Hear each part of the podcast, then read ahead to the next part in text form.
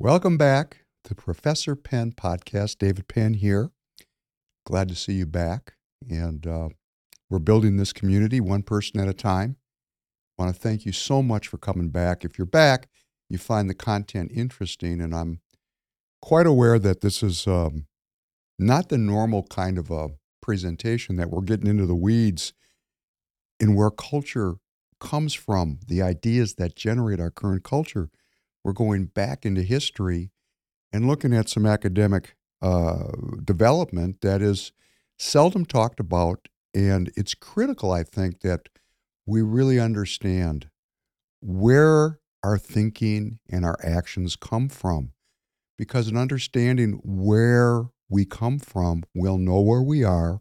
And once we know where we are, we can start to chart a course of where we want to go. So much of what dominates our thinking and our actions is unknown to us. Uh, we have this unconscious mind, which is much bigger than our conscious mind. And we have a collective unconscious mind, which is the sum of all the human beings living on this planet. Uh, by taking that red pill, we're increasing our awareness of the thinking and the history and the people that have formed the world in which we live. And we are then becoming very aware of the people who are forming today our future. And that's really uh, what this is about. It's about us taking a stock of where we're at, how we got here, and from a political perspective, uh, I'm constantly encouraging all of us to get involved in politics because this is how we express our will in action. Talking to each other is great, texting each other, uh, consuming content, those are all very important community building and educational activities. But if we really want to make the world better for ourselves and for our children, it requires the American citizen to become involved in politics.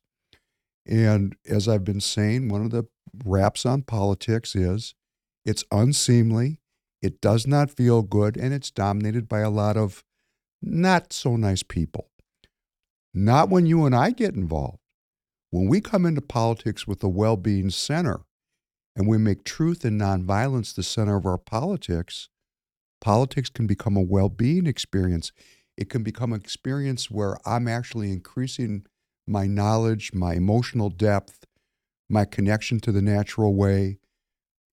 This is what I'm trying to create with you a kind of politics that makes us well.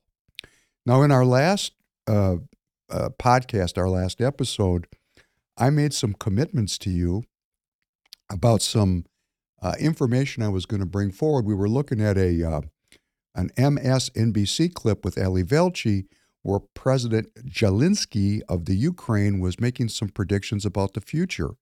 And I said, wow, that's fortune telling. Let's look at that clip again and then look at some other fortune telling because what I'm trying to highlight is the unpredictability of war. That's why, as a people and as the human race, we try to stay away from war because war is relatively uncontrollable all human activity has an element of risk and uncontrollability.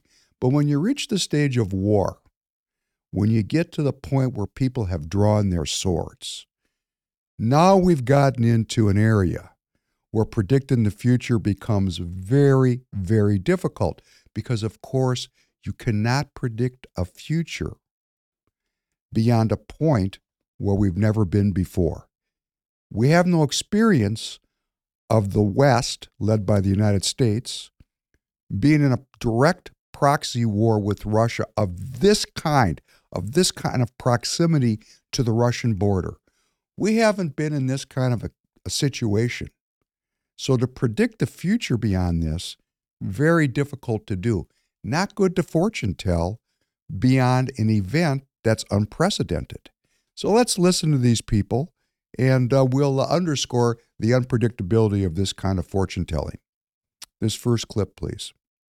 Now, during that press conference today, President Zelensky answered a number of questions about the future of this war and how he believes Russia will respond in the coming days and weeks and months, including a question that I asked Zelensky about potential threats to other former Soviet countries.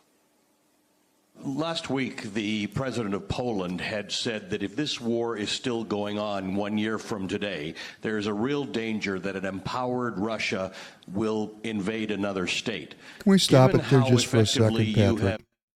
Again, I want to underscore, as I did in the last podcast, this question is not a helpful question. Velshi is asking the president of the Ukraine to speculate about what might happen a year from now in how an emboldened Russia might attack other countries in Europe. This is um, in a courtroom proceeding. I don't think a question like this could be asked. And what we want from our journalists is an, a digging into what's going on today, questions about today, questions about yesterday, not speculation about a future that nobody really knows what's going to happen. What he's asking Zelensky to do is get into the head of Vladimir Putin, which of course Zelensky is going to be very happy to do. In psychology, if someone is in psychology, in a psychological setting, getting therapy, this is called fortune telling, and it's known as a cognitive distortion. Human beings like to tell the future. The only people that can predict the future are the people that are creating those futures. And Velshi's not creating it. He's asking Zelensky to speculate about it. He's not creating it. They're asking what kind of future Vladimir Putin is going to create. This is very strange. Please continue. Uh, held back a Russian advance with NATO's help here in Ukraine. Is it even conceivable that, that Russia could invade another state, particularly a NATO state? Unfortunately, yes. Unfortunately, I believe it's possible. And that might happen. Why? I can, I can give you an explanation. President Putin needs to demonstrate successes and victories. Can we stop, please? And I said this last time, and it's worth saying again. According to the polling that is publicly available, that you can go find on Google, 75% of the Russian people support this war and support Putin. That could be BS. I, I understand that. But let's understand that Putin is in control of his country. If we're going to call him a dictator, which we do, and a strongman, which we do, and a crime boss, which we call him, let us understand he doesn't need to prove anything to anybody. His economy is doing great. He's sitting on a $100 trillion of raw materials, which he can extract from his country and sell. The man is wealthy. His country is wealthy. It seems as people are behind him. So he does not need to prove to anyone what he's doing or seek this kind of um, positive outcome to support himself somehow. This is just Zelensky making up a story. Please continue. There is not going to be a success uh, on the battlefield in Ukraine. Stop again. Here's more fortune telling. There's not going to be a success on the battlefield in Ukraine. Well, there's already been a success. Crimea used to be part of the Ukraine. It's now been annexed and is part of Russia. Russia is occupying the entire eastern segment of Ukraine and moving westward, as we're going to talk about more shortly. So there's already been a success, and that's a problem that Mr. Zelensky does not want to deal with. Can we continue that? Oh, great. Thank you, Patrick. So, what I want to show you now that uh, President Zelensky has um, told us what Putin is going to do a year from now. He could attack another NATO country, which just creates fear and the need to fight the Russians on behalf of the Ukrainians. And now he said that there's no successes on the battlefield by the Russians, which is false. Let's look at another great president, President Biden, and he's going to be telling us about how things are going to turn out in Afghanistan. Please run this one. Taliban takeover of Afghanistan now inevitable? No, it is not. Because you have the Afghan troops have 300,000 well equipped, as well equipped as any army in the world, and an air force against something like 75,000 Taliban. It is not inevitable. You trust the Taliban, Mr. President? You trust the Taliban, sir? You, is that a serious question? It's absolutely a serious question. You trust the Taliban? You No, I do not. Over the country to the Taliban. No, I do not trust the, the Taliban. So why are you going to take it over? Is the U.S. responsible for the death of Afghan What, Mr. President, will you amplify that question, please? Will you amplify your answer, please, why you don't trust the Taliban? it's a silly question. Do I trust the Taliban? No. But I trust the capacity of the Afghan military, who is better trained, better equipped, and more, re, more competent in terms of conducting war. Yes. Thank you. So here's President Biden telling the American people he trusts the, the uh, Afghan army. They're better equipped, better trained, fortune telling into the future, and here's what happens. The final departure of the US military after 20 years, and their Taliban adversaries celebrate across Kabul. From multiple guns of all sizes and description, automatic gunfire lit up the night sky in a rolling thunder. Throughout Monday, as the evacuation from the airport continued, speculation mounted about when the US would complete their withdrawal. Patrolling aircraft circled over Kabul, together with a B 52 bomber, as a steady stream of transport planes lumbered off out of Afghanistan. Then, soon after midnight local time, on August 31st, the day set as the deadline for the US departure, the aircraft sounds died away. And as we were on air, word began to spread that the final US aircraft had already lifted off and was on its way home. There's an awful lot of speculation here at the moment that uh, there's a lot of chatter uh, that we may be seeing uh, finally the end of this evacuation exercise. And if that is the, the case, that is the end of the US military involvement in Afghanistan. Soon afterwards came the official word from the US Pentagon of the end of America's longest war. I'm here to announce the completion of our withdrawal from Afghanistan and the end of the military mission to evacuate American citizens, third country nationals, and vulnerable Afghans. For the first time in two decades, there are no US soldiers on Afghan soil, to the delight of the Taliban. Many still disbelieving the pace of developments that has brought about this victory. Well, there you have it. And something that we should all remember President Zelensky gets his intelligence from a group of people. President Biden is getting his intelligence from the same group of people. Who are the group of people? It's our intelligence services. They told President Biden that the Afghan army was very capable of defending Afghanistan against the Taliban.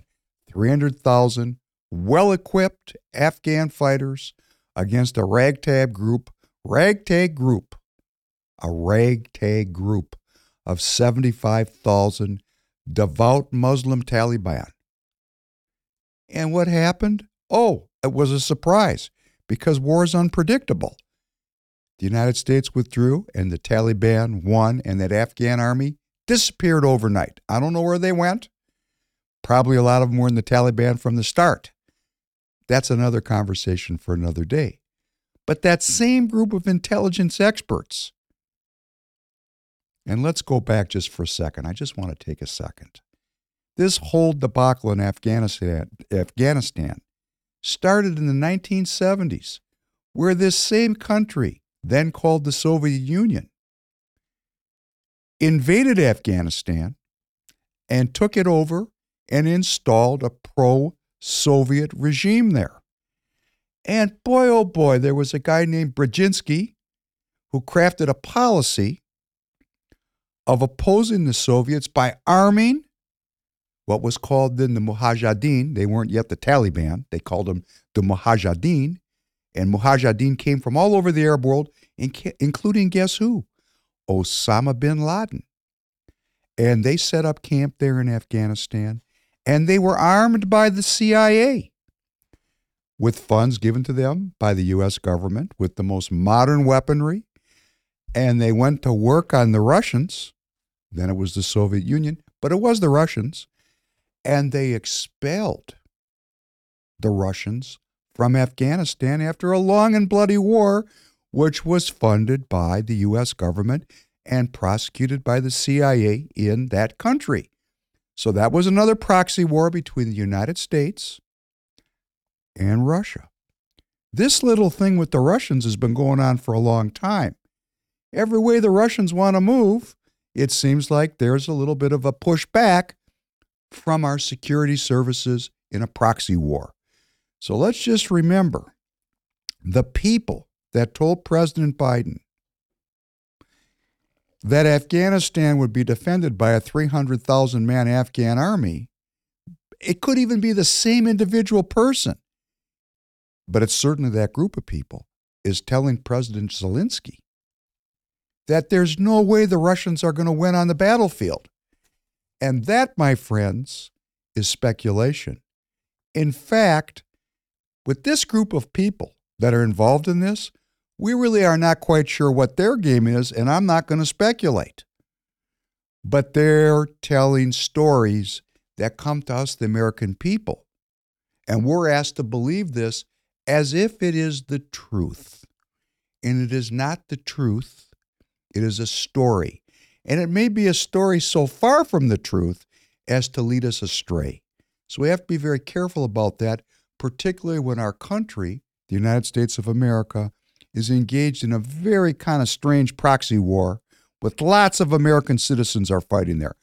I'm going to tell you if you go online, go to YouTube, you'll find reports of all kinds of quote unquote ex US military mercenaries giving their stories about their experiences in the Ukraine. In fact, I read one this morning preparing for this podcast one American ex military, I'm not going to mention his name, said that the average life expectancy of a Ukrainian soldier at the front in Bakhmut was four hours.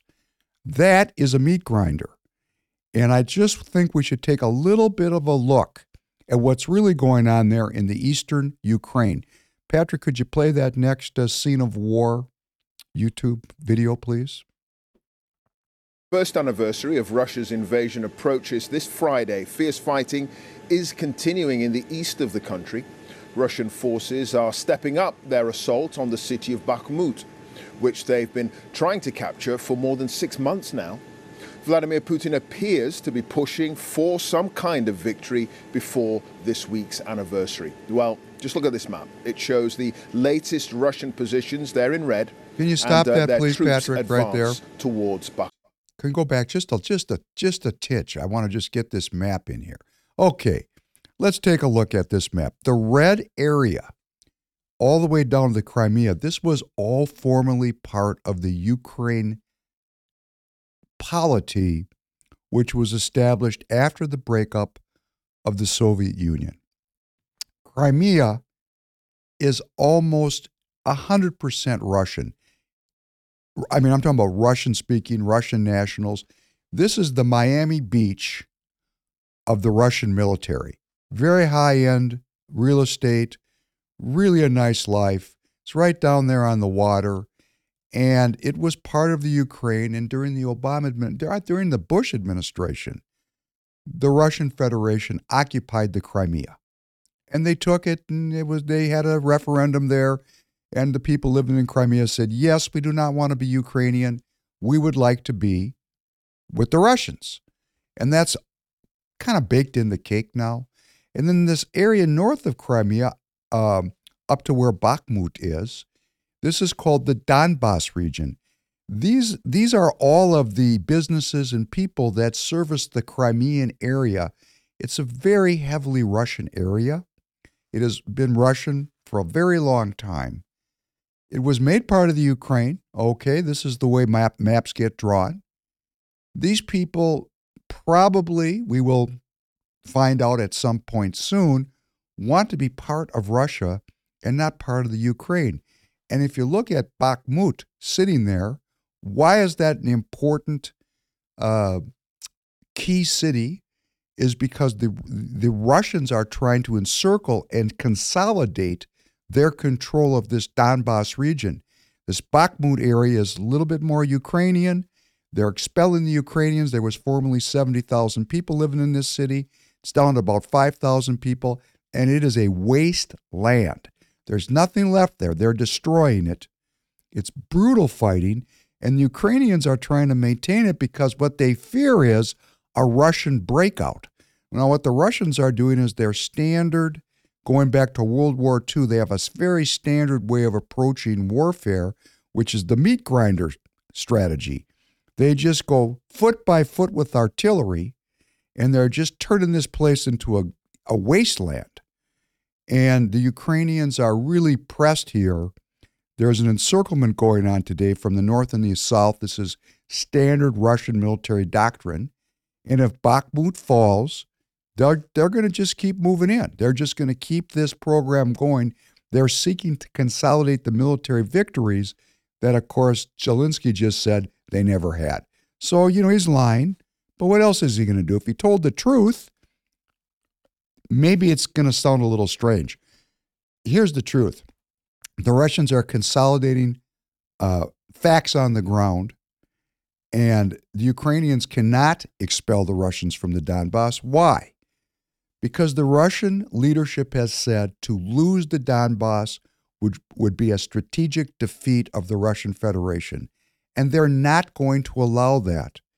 If Ukraine, backed by the West, actually incurs into this Donbass region, the likelihood or the possibility of a tactical nuclear weapon being used will go up go up exponentially.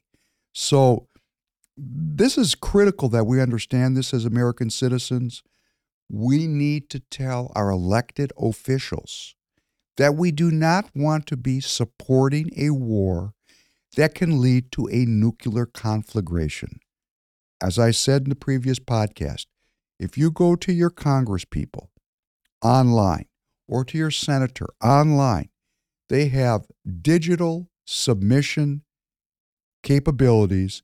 You can send them a letter in five minutes. It's very simple, it's all electronic.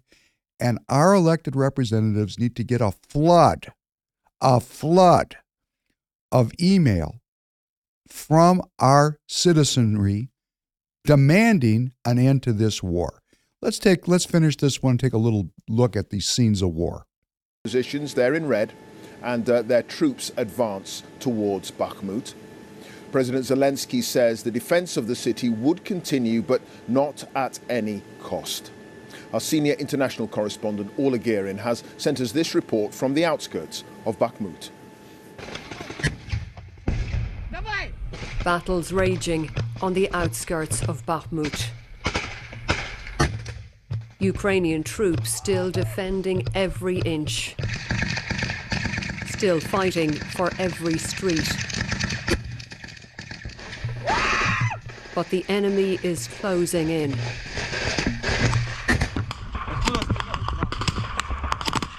Near enough now for hand grenades and for many casualties. He's asked if he can feel his left leg. It's okay, he replies. Then a desperate struggle to drag him out of the line of fire. Help us, he says. Ukraine may have to give up the fight in Bakhmut to save lives and resources for battles elsewhere.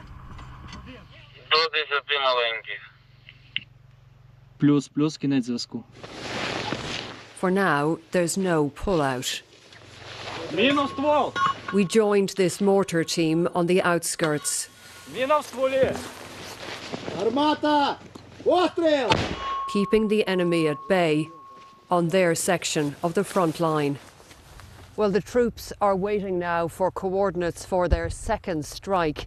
The target is Russian forces in their trenches about two kilometres away. Day after day and night after night, Ukrainian forces here are battling to hold Bakhmut. Below ground, their commander Ivanko directs the strike with help from a drone. But smart weapons don't change the fact that they are outnumbered.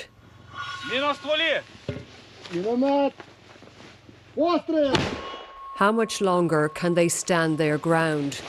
Maybe long enough to deny President Putin a victory on Friday's anniversary. And certainly long enough for more casualties. The wounded keep coming from Bakhmut and other front lines. They could be targeted even here, so we can't reveal the location. Most of the casualties are under 30, Ukraine's future. До медичних аспектів можна бути готовим. You can prepare for the medical aspects, says Dr. Miroslav. Неможливо адаптуватися. But it's impossible to get used to the fact that young men are dying who are fighting for the freedom of this country. До цього привикнути неможливо. You can't get used to it. President Zelensky has called this the year of victory. But the reality is, Ukraine and its Western allies may need to be ready for a long war. Orla Guerin, BBC News, Eastern Ukraine. Well, that's the BBC, which is the British Broadcasting Corporation.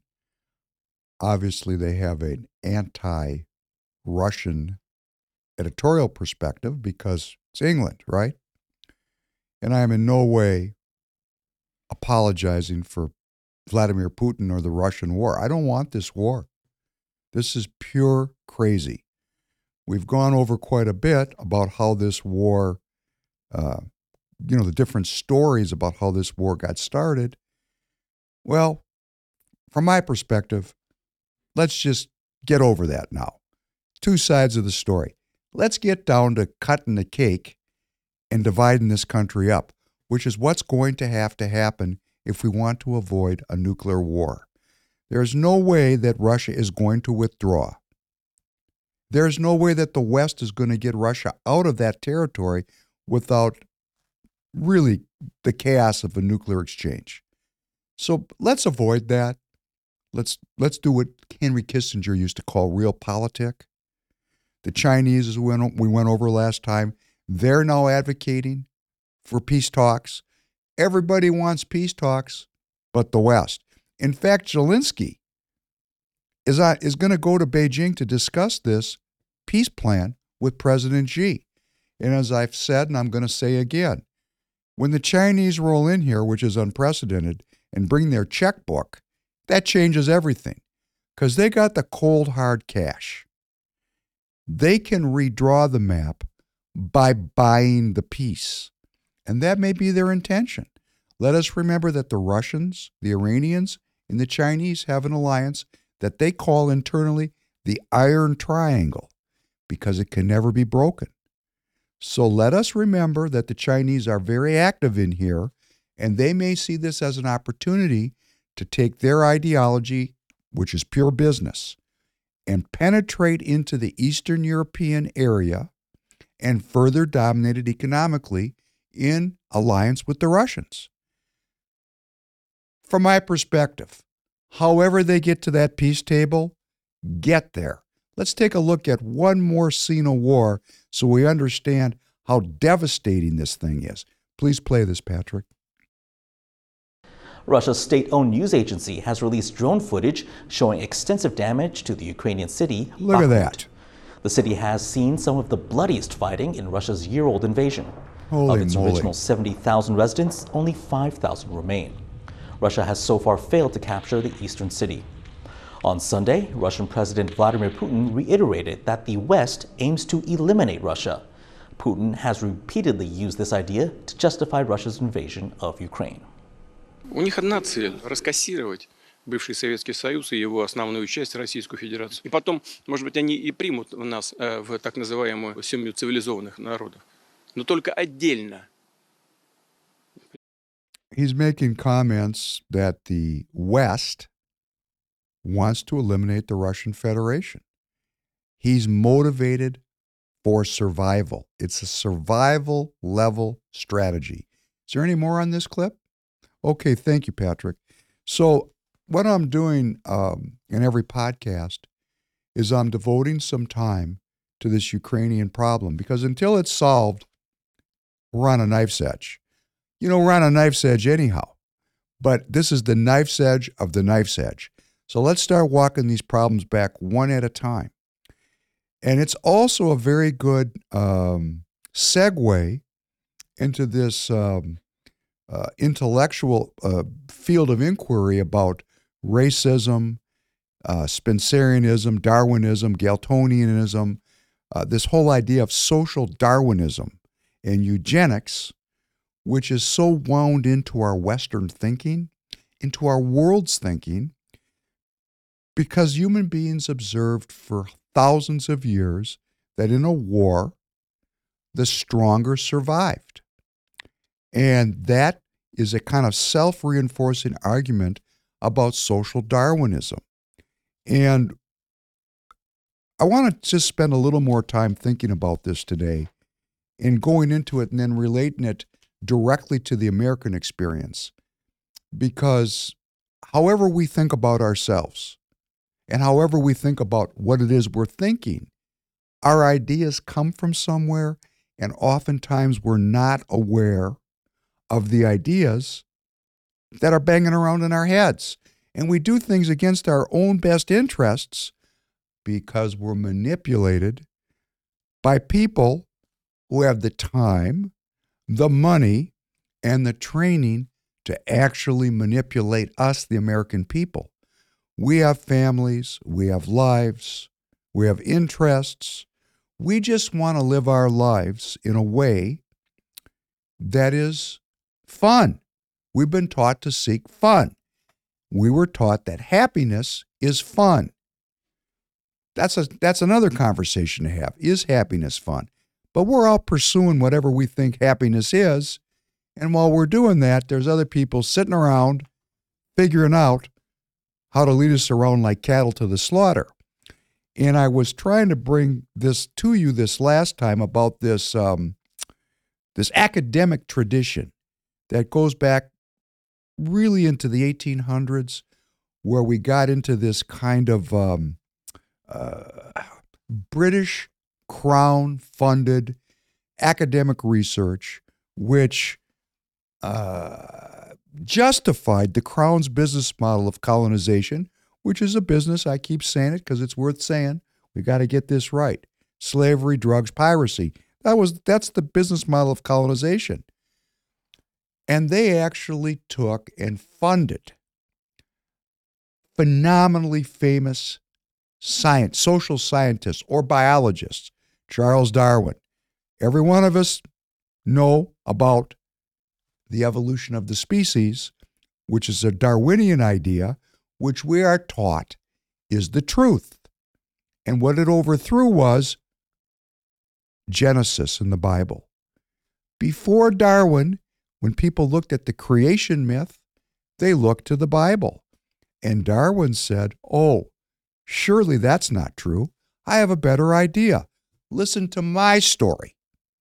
And at the very same time he told that story, his cousin, Herbert Spencer, weaponized evolution into social Darwinism or the evolution of humanity and of human culture. And at the very same time, Galton, a contemporary of these other two, turned this into the idea of positive eugenics. That if, as long as things are evolving, let's help it along, kind of like animal husbandry. So these three pillars of the British intellectual tradition, the three pillars, they interjected into our thinking the concept of social Darwinism and eugenics. And that really changed our world. And what was it? It was a British Crown paid for scam to justify a business model which involved the subjugation of people, the enslavement of people, the extraction of other people's wealth. That's called piracy. They were justifying it.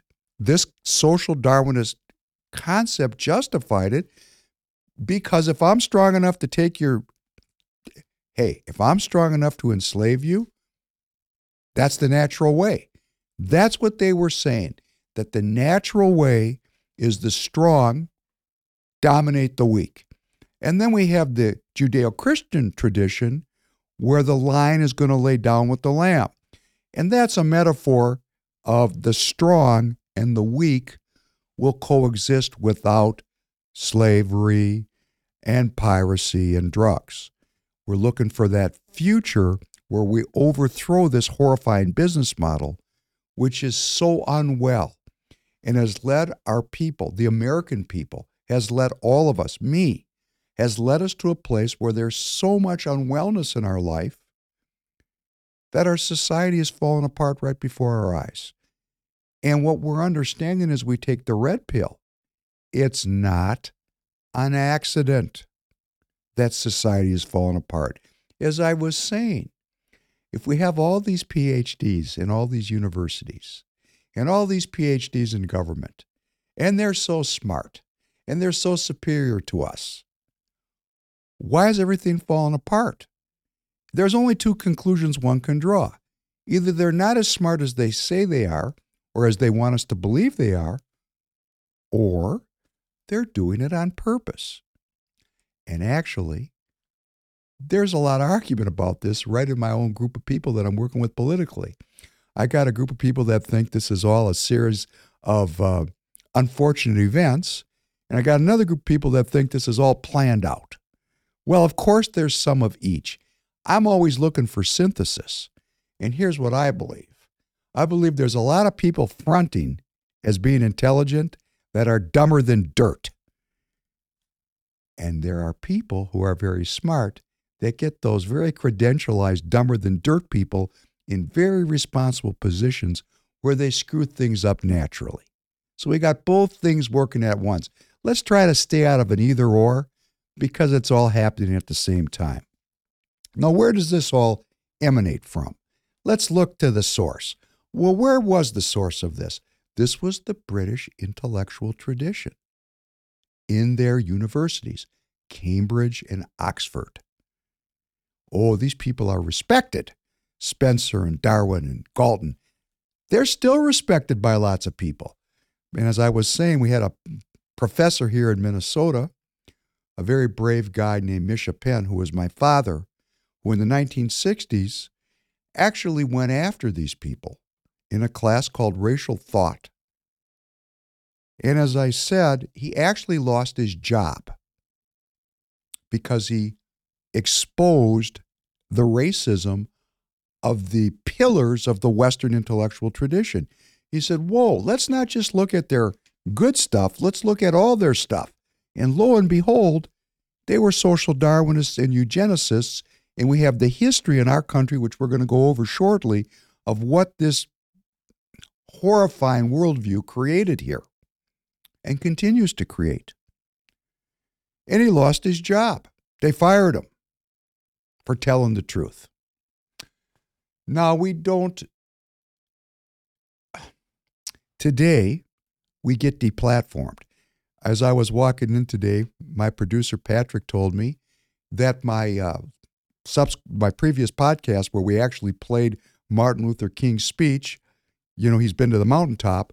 We actually got deplatformed in several countries because of that, like China and Myanmar, you know, really wonderfully free countries.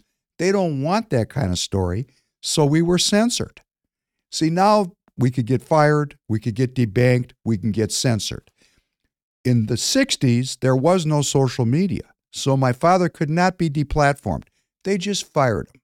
Kind of an old fashioned means of hiding the truth. And just to say this because I love my father and I remember this, I was a young man. He fought these people. He fought them tooth and nail for years, and he actually got his job back. Instead of going away with his tail between his legs, he fought them and he beat them. And that's my tradition. So, part of politics, and this was a very political act on my father's part within the university system. And of course, he was very involved politically, generally in the society. He fought the power that sought to suppress the truth. And when the truth was made known in a constitutionally mandated judicial process, he was reinstated as a professor at the University of Minnesota.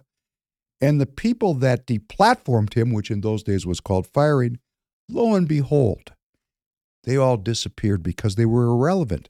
Because when you lie to the people and the people wake up, your time is up. I want to say this again. When you lie to the people and the people take the red pill and stand up, it's your time that's up.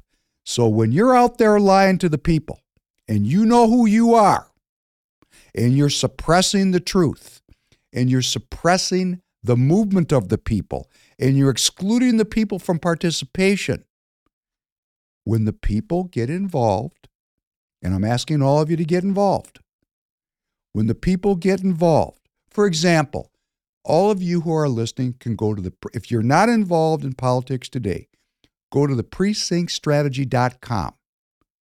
And that website will route you to the people you need to talk to in your area so that you can take this message out politically in a political action. And I also want to ask you if you're watching. We're trying to build this. I'm getting, you know, more followers every day. If you're involved in politics or you think that this these ideas are relevant, please send this out to your friends. Share this and ask them to subscribe. Because when we look back on this years from now, and there's millions of us knowing that we were brainwashed into a social Darwinist worldview, because all of us got together and exposed this, and we realized that our children and we, we, when we went to the university, we were taught this crazy ass stuff instead of a well being culture. They taught us a survival of the fittest culture, and we believed it. Young people always believe in survival of the fittest because they're fit and young and it benefits them. Young people always have ego and pride. They're beautiful. They've never been sick. They've never seen their friends die in their arms. They've never had a round bounce off a rock behind their head and scare the living hell out of them. They haven't been through any of those experiences. They've never been knocked down, maybe. They never had their nose broke. Lots of things. Young people are young, they don't have life experiences. As we get older, you know, I've got a young man in my life. He's so talented, this kid, that I'm, I'm working with him. And uh, he's so smart and he's so musically gifted. But I can say something to him that's critical and he will burst into tears. So great is his pride and so undeveloped is his gut. That's what it is to be young. Guts aren't, they're not developed. Stomach not strong. My grandmother told me if I have a strong gut, I can handle anything. And she was right.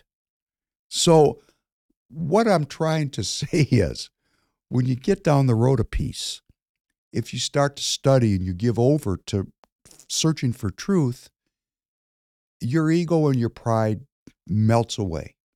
And what you're really interested in is the well being of yourself, the well being of your family, and the well being of your culture.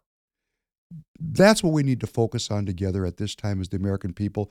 This whole materialist survival of the fittest thing that we've been living in since the British started colonizing places, the Spanish, the Portuguese, the Germans, the Americans, you know, this whole colonization thing.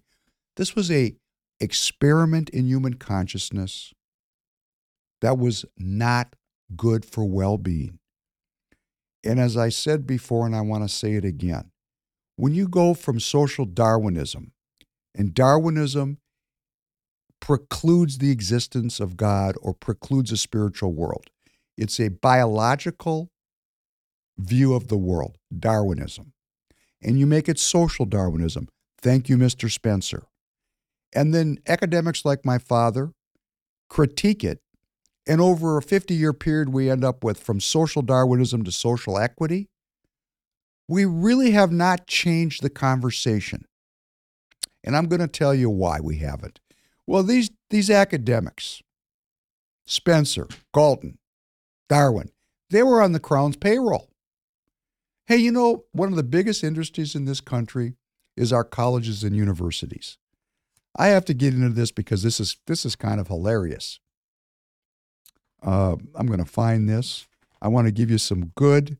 We're going to come back to this concrete jungle in a second. I want to get into this uh, step by step. We have a trillion dollar industry, $1.68 trillion in revenue in 2018 was spent on higher education. That's our colleges and universities. And let me give you a blast. Much like the Crown funded Spencer and Galton and Darwin, our U.S. government provides of that trillion dollars 40%. 40% is direct funding from the U.S. government. That's we the people. We're paying for it but we don't broker it. The government brokers it. And let's remember what government's function is. The government takes money away from one group of people and gives it to the, another group of people. Let me say this again. This is what government does. Government takes the energy and creativity of one group of people, expressed as money, and gives it to another group of people. That's all it does. So, in the case of the universities and colleges, $400 billion a year of our, we the people's creativity, is extracted from us and is given to colleges and universities. The government has those colleges and universities on their payroll. 40% of the action. Sounds a little reminiscent of the Crown funding Oxford, doesn't it? I wonder if our government has some agendas some strings attached to that 400 billion. Well, I'm going to tell you when I spend money, I have an agenda. I vote with my money every day. I have that right on the bottom of my emails. I vote with my money every day. So do you. So do you. We all vote with our money. So when our government puts 400 billion, that's with the B. You know, a billion here, a billion there, pretty soon it's real money. Everett Dirksen said that in the 60s. You can look him up. He was a fantastic senator from Illinois. Anyhow, I digress. 400 billion comes with strings. Our government has an agenda. It's funding our academics no differently than the Crown funded Spencer and Darwin and Galton to come up with this cover story that justified British government policy. So now we have a trillion dollar industry 400 billion comes from our government. Do you think they might be justifying their government policy? I think it's possible. I think we need to get into it and look at it. And where's the other 600 billion coming from? Well, a very small percentage interestingly comes from the tuition I pay. It's the smallest piece of the action. The government is the biggest piece. You know what the next biggest piece is? Endowments and grants now, if I'm going to look at an endowment to, let's say, Columbia University or Harvard University, and it's for $50 million, hey, I don't have that kind of money. You don't have that kind of money. But somebody is going to make an endowment for huge money. Do you think he's got some strings attached or she's got some strings attached to that endowment? Why, of course they do. We want our children to go to universities and colleges to learn how to think critically and to investigate all the range of this human experiment we call consciousness. That's why they're there. But that's not what's happening because the funding of our professors and of our administrators comes with strings attached such that they will only pursue and research as their money tells them to do. Because if they don't, much like my father in the 60s, they're going to lose their job. And something interesting about professors, they really need to teach. That's what they're made to do. They don't really want to go out and sell things. They don't really want to fix things. They don't really want to create things. They're teachers. So they're going to hang on to this job because I'm going to tell you about a teacher, teacher's job at the university. Four hours of class time a week, four hours of student time a week. The rest of the time, go study. You know, you're an academic, you're paid to study. You get summers off. This is a really good job. Those of you that have never known any academics, I grew up in an academic family. Of course, you can read books all day long at home smoking cigars. It's great, fantastic. But it's not like putting in 10 hard ones or being on the edge of destruction all the time as an entrepreneur. You have become part of the priestly class of our society. That's where our priests are. We put these people up in beautiful university housing and we give them beautiful classrooms and teaching assistants, and they live in a rarefied world where they don't have to work like a plumber. They get to work like a PhD. And I'm not saying it's easy to become a PhD, but they are priests. And they're priests on the payroll of social Darwinism. That's the point of today's podcast. Because Darwin dominates all of our thinking socially and scientifically. Why do we know that? Because nobody's teaching anything about the spiritual world in our, any of our educational system. I mean, did, did your son or daughter ever come home, or did you ever come home and the class was how to breathe, a semester on breathing? Did you ever get that one?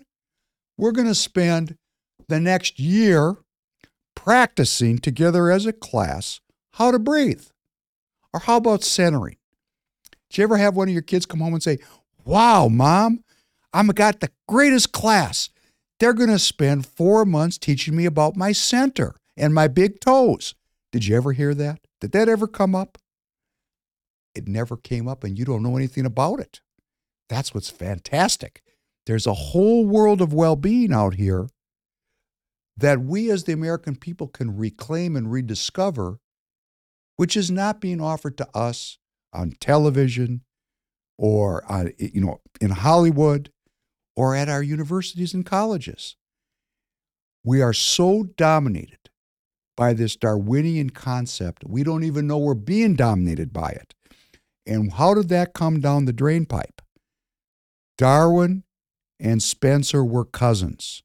Darwin came up with the survival of the fittest, not in terms of that phrase. That's called marketing, okay? Survival of the fittest is a marketing tagline. He was the one that made the observations that the strongest survive. Spencer turned it into a marketing program, survival of the fittest, and then weaponized it within the human sphere. And then Galton Galton joined a secret society called the Masons, where he operationalized social Darwinism into an action political strategy. Sir Francis Galton. And that was eugenics. And that brought us every manner of human hell that we have experienced since 1900. These three musketeers. Now you know their names. I said we were going to call out names. Most of us know Charles Darwin. Unfortunately, some of us don't. Go look it up. I'm, I'm urging you to read your source material. It's not easy. And you know what we're taught? We're taught we're not smart enough to do it. Well, I'm going to give you a blast.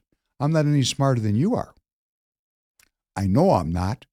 There's many people in my life that would you tell they will tell you I'm a dummy because I have many, many areas of my life where I don't do very well. And that's why I always say I'll follow anybody in area, any area if they're smarter than me in that area. I got a lot of areas I'm not too good. I know it. That's the same way you are. You have areas where you have high skill and areas where you have less skill. Well, what we want to do is we want to enhance the areas where we have high skill and we want to take the areas where we're not so good and kind of soften that up so it doesn't trip us up. And what we're taught is we're not supposed to read this source material. Let's go read it on Wikipedia. Let's get the Cliff Notes. You know, my kids are going to university, they get Cliff Notes.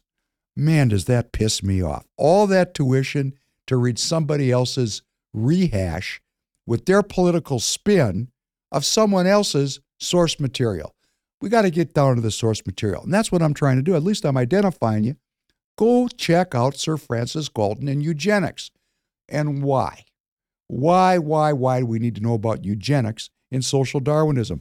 Because it's dominated the last 125 years. This war in the Ukraine is a perfect example of social Darwinism. If you go online on YouTube and you listen to the Ukrainians talk about the Russians, they talk about the Russians in kind of subhuman tones. You can't trust them. You can't believe a word they say. They kill women. They kill children. You know, this is kind of classic racist thinking. The Russians can't be trusted. Well, guess what? Spend some time on YouTube and you'll find I didn't, you know, I didn't put this on because I don't want to get clipped out of YouTube. But you can actually go there and find Ukrainian soldiers shooting Russian prisoners. I saw it with my own two eyes. Hurry, it'll probably be taken down soon. There's actually clips up on YouTube right now today of Ukrainian soldiers shooting Russians that are laying on their stomachs with their hands behind their heads. So, you know, this kind of war is very brutal, and both sides think the other side is subhuman. Because if you're going to kill someone like this, it's kind of hard to think of him as a brother. You got to think of him as an animal. And that's what military training is all about how to objectify the enemy as a subhuman. It's social Darwinism taken out onto the street in praxis, and let's see who wins. And that's what we're doing here.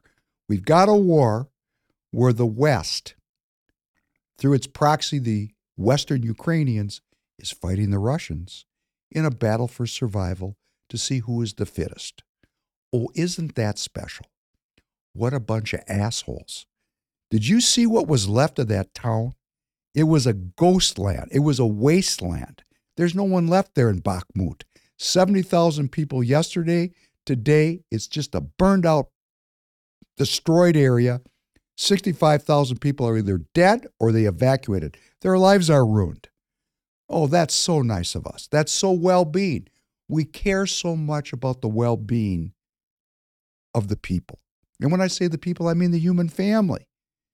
Somebody at the top who's sitting in a warm kitchen this morning having his crumpets and tea with servants is saying, Yeah, send some more Ukrainians out there to die. They're so brave. The brave Ukrainian people. This really pisses me off.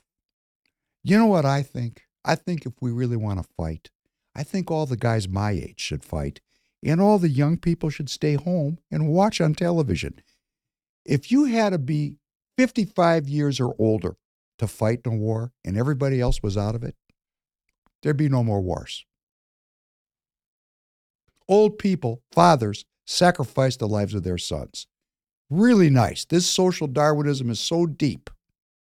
Yes, my son, go kill for me. No, I don't want that. And all we have to do is focus on the well being of our people to know that this is ri- ridiculous. And as we reclaim our will, our desire to live well, to live well, and we enter the political process, these people that are so willing to sit in their kitchens having their tea and crumpets and sending other young men to die, we're just, they're going to become irrelevant. We're going to understand that human culture is ours and not theirs. Because we were given material pursuits and relative peace and prosperity, we've lost control.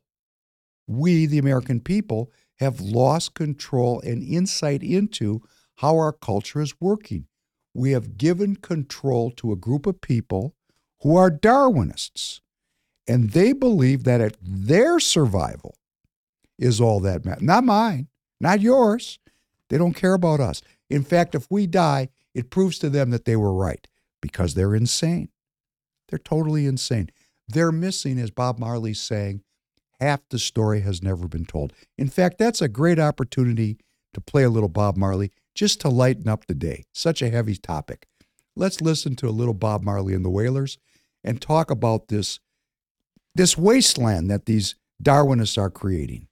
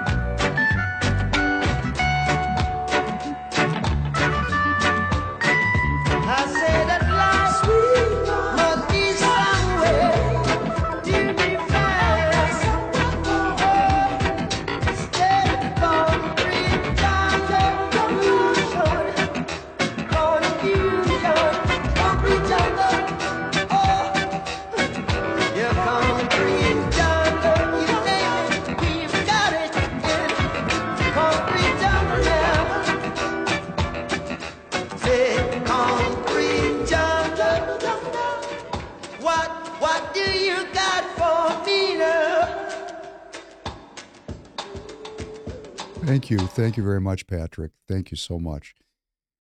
You know, I I uh, I have a a two-parter here where I'm mentioning my father a lot, Misha Penn, who I miss.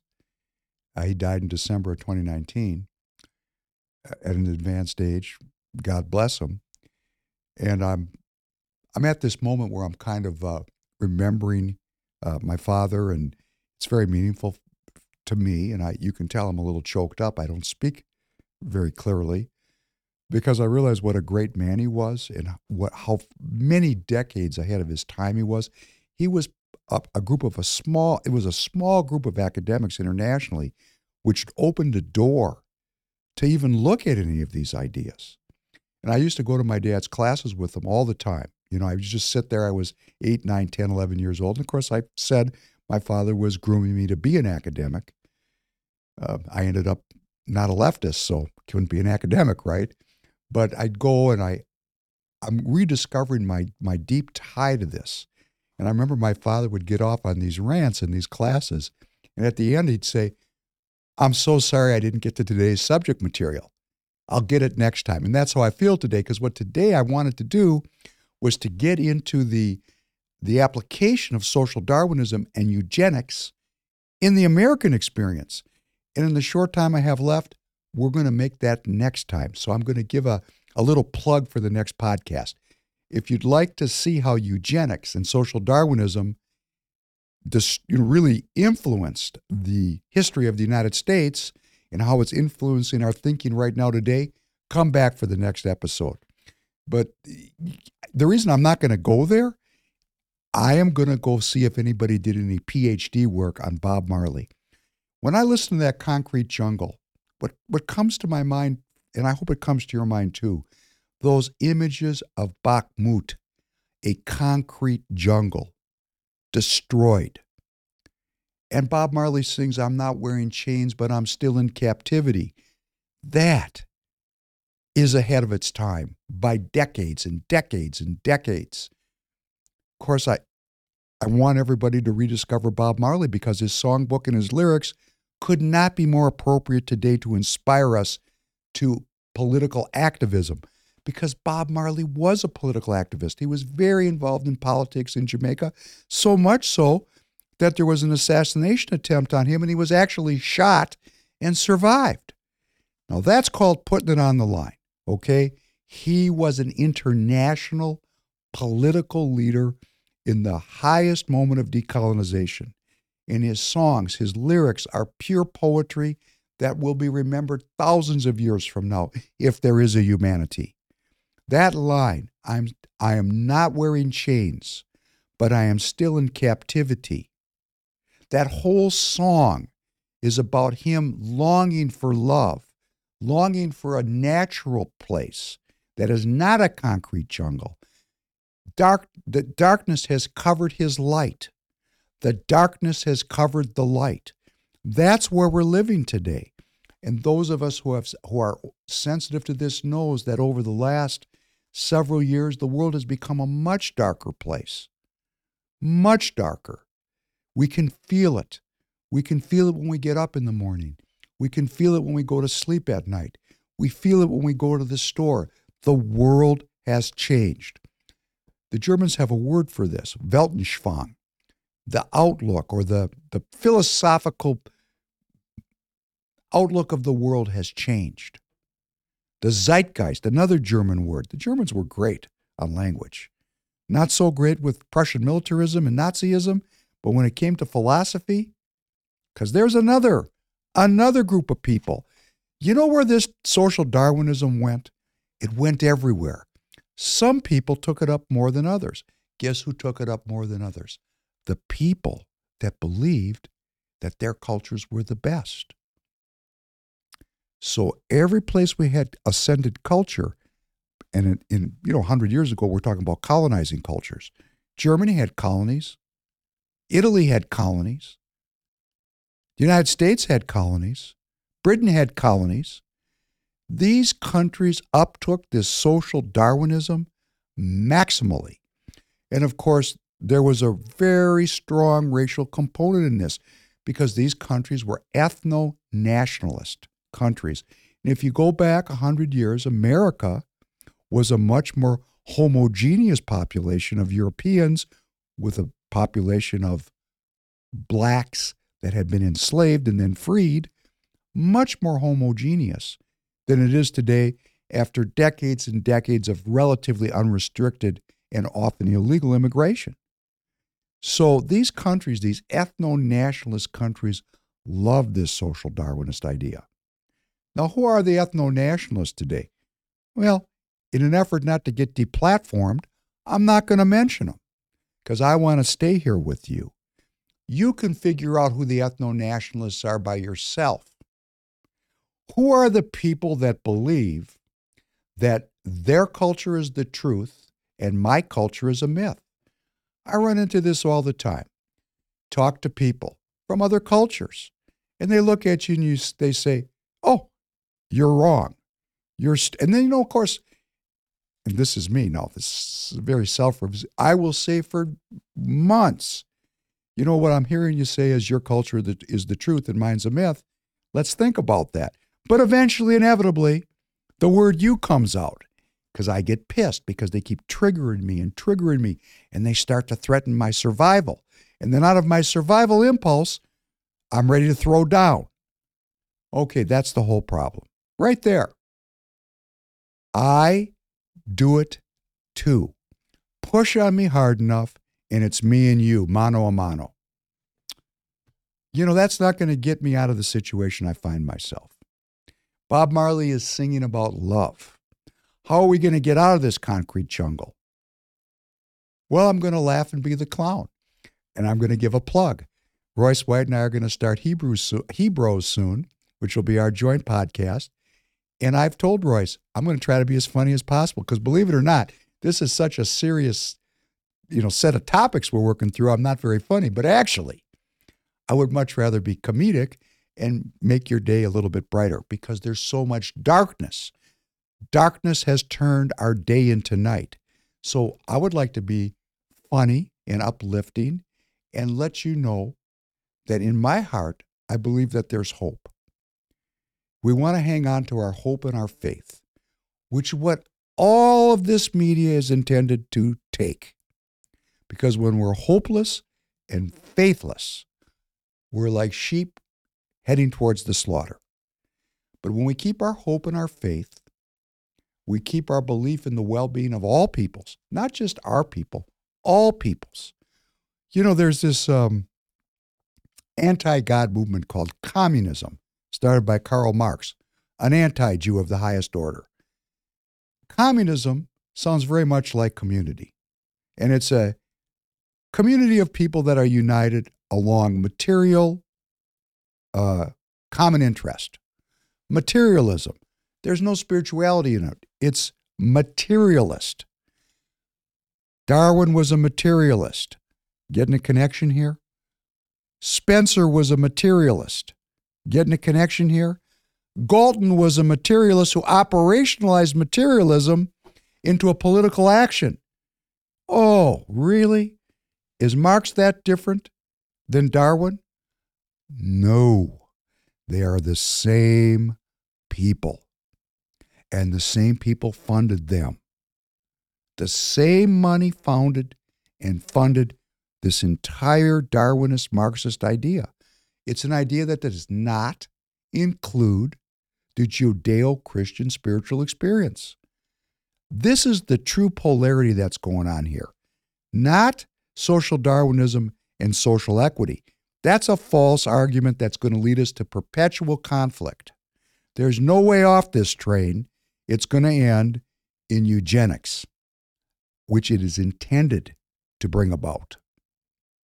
But when we get off of that train and make the polarity Judeo Christian experience in history and social Darwinism, that's the real uh, polarity that's working here. And it's always going to be working.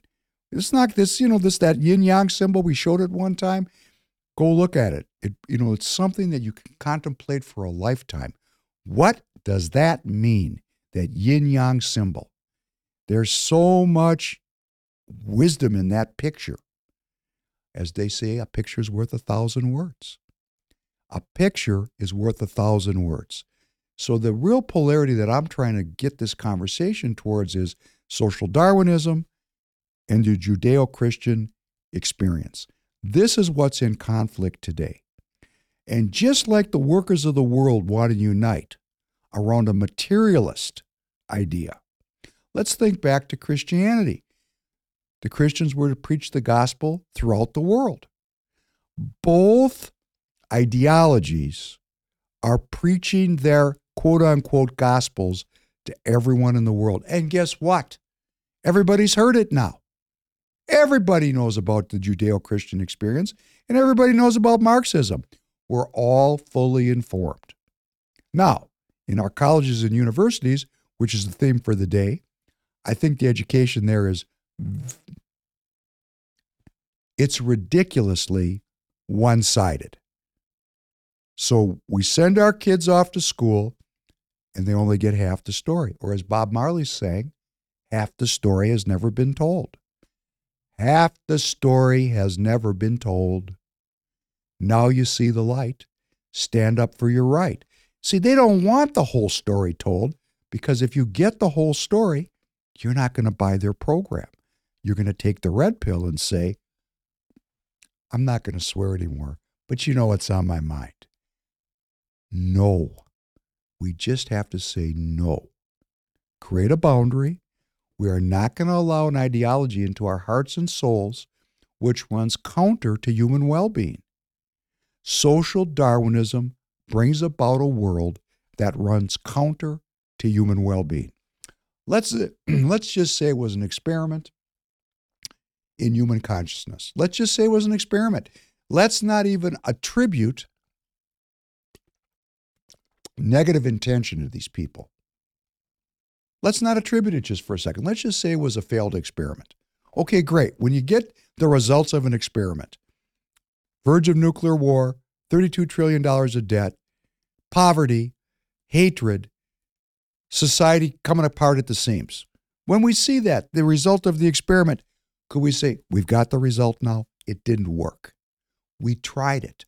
I've been a part of it since, well, my entire life. I've been playing this thing out and playing with it and experimenting with it and seeing if it works.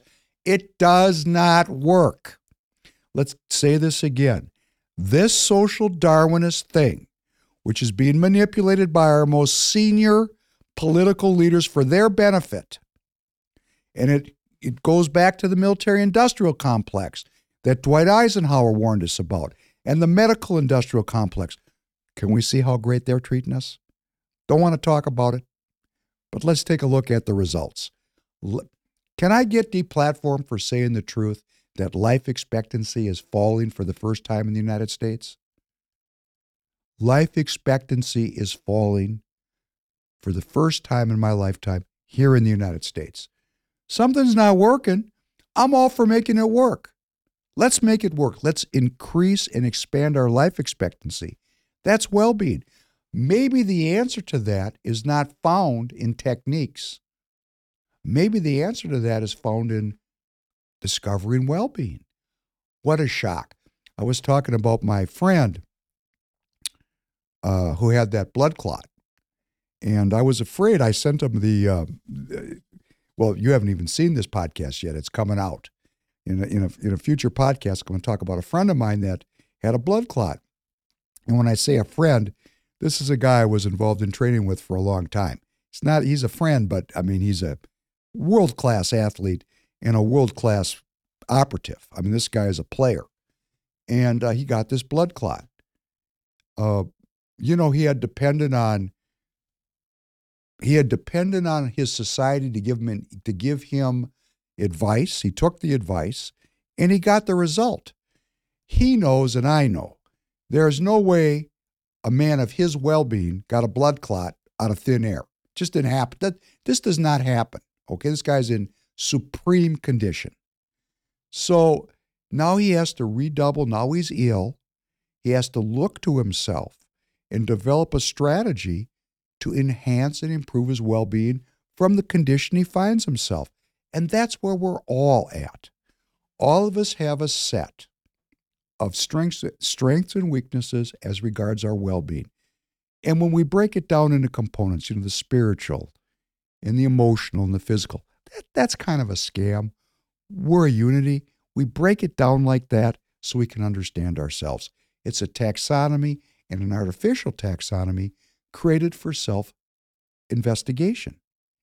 But when we break it down when we only break it down to study, because it's not who we are. We're a unity. We are a unity. But when, when we study ourselves, we see we have, you know, physical strengths and weaknesses, we have emotional strengths and weaknesses, we have spiritual strengths and weaknesses. And when we engage specifically to enhance the well being of ourselves and the people around us, we will discover that there are thousands of years old traditions that are going to give us the expertise we need to be better people and be more well people. But come on, do you think that there's any money in that? Is there any money if all the people were suddenly well? Oh my gosh, $4 trillion on healthcare expenditures goes down to nothing or very small because people are suddenly well. Oh no, that they're going to tell you that's not possible. Impossible. They're going to start giving you this materialist screed and this genetic screed about genetic illnesses and you know all these drugs are so necessary. And the great deliverables from science to the people and I'm going to say sewage it's you know sanitary having sewer systems great advance. Thank you science for sewers. Thank you science for food so that we're not starving or distribution food distribution. Thank you. There is no doubt that science has contributed mightily to the well being of the people. Thank you, thank you, thank you. And in our thanks and in response to our thanks, we gave them an inch and they took a mile. Like that uh, dioxin explosion over there in Palestine. Who said we have to have those kind of chemicals in our world to kill the people? Was I at that conference? Did I have a seat at that table? No, I was raising children. But my children are raised now. Now I have a seat at the table. I'm an officer of the party. And when you notice me now, I'm not saying Democrat or Republican because it doesn't matter what party you're in. What matters is you are pursuing human well being as part of your political activity. When that becomes the focus of your political activity, both parties are going to change. We're going to create a new status quo. Right now, the status quo is what? The military industrial complex, the medical industrial complex, the media, educational, Hollywood industrial complex, and thus and so. We have a status quo, in all of these are businesses. Businesses. We're a small, and tiny group of people control the levers of culture for their benefit and extract wealth. That's called piracy. And they enslave us. As Bob Marley said, I'm not wearing chains, but I'm in captivity. I am not wearing chains, but I am, ca- I am in captivity. That's slavery. And the drugs are everywhere. Everywhere is a drug. Do you know bread is a drug? Do you know bread is a very important foodstuff if you're in a field farming all day? If you're burning five, six, seven thousand calories a day doing physical labor, bread is wonderful. And if you're sitting at a computer screen and you need 1,500 or 2,000 calories a day, bread is going to kill you. It's a drug. Sugar is a drug. Coffee is a drug. Tea is a drug. And we can go on and on and on and on and on. Our bodies are test tubes. And when you get sensitive to your body, you will feel the effect of every food you put in there. And that's the kind of sensitivity we want. Oh, but wait a second. We're playing video games where people are blowing each other's heads off in digital environments. We're disconnected from our bodies. We don't know, even know how to walk, let alone get up off the ground, as I'm, I'm talking about. Can you get up off the ground? So when you lose your sensitivity to your body, when that feedback loop is broken, where do we go for feedback? Well, to a professional, because of course they're smarter than we are. They have a degree from a university that was paid for by the government. What a great plan. Now, you know what's really interesting about this? We, the American people, are the government. We live in a constitutional republic that includes self governance.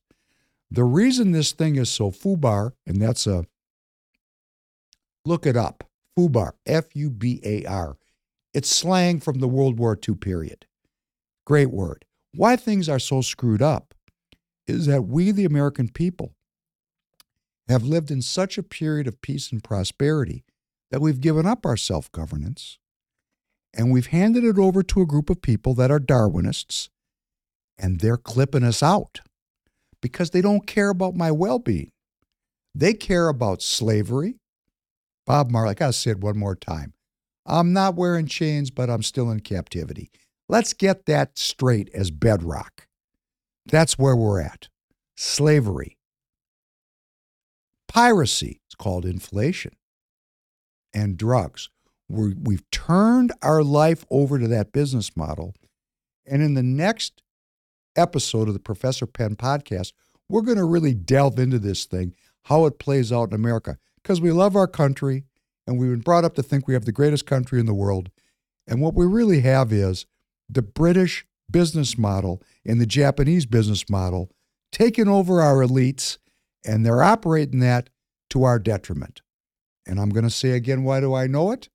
Just look at the Ukraine. If that doesn't scare you, you're very disconnected from your feelings. And how do we solve that? We sit there and look at those images and feel. How do I feel when I see a city of 70,000 people reduced to a concrete jungle? There's no life there. It's a moonscape. It's destroyed. And who destroyed it? We, the people, destroyed it because we have sent over $100 billion and that's what they tell us. It's probably way much more because they show us a little leg. You know, it's like our university system. You probably thought that your universities were paid for by your tuition. And it's a tiny fraction of what makes those universities work. It's almost all government spending and endowments and grants.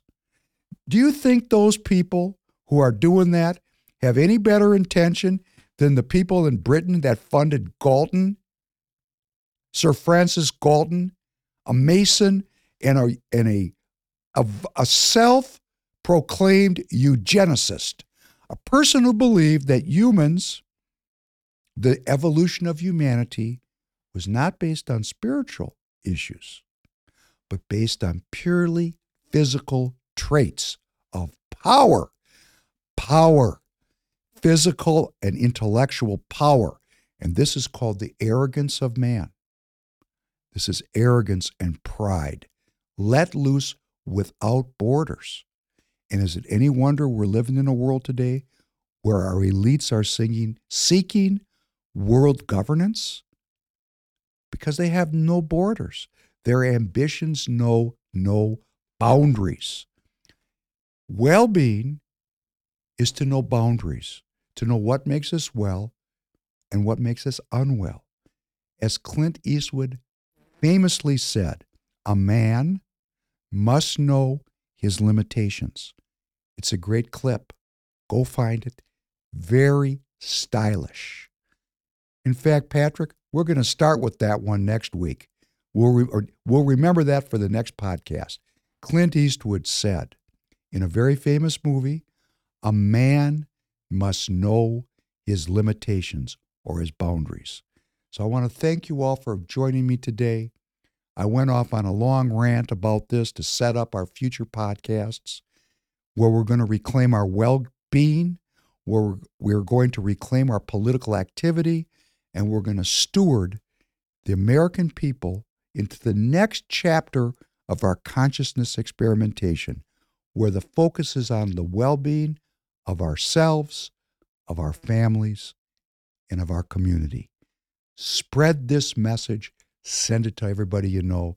Thank you very much, and I look forward to seeing you soon again.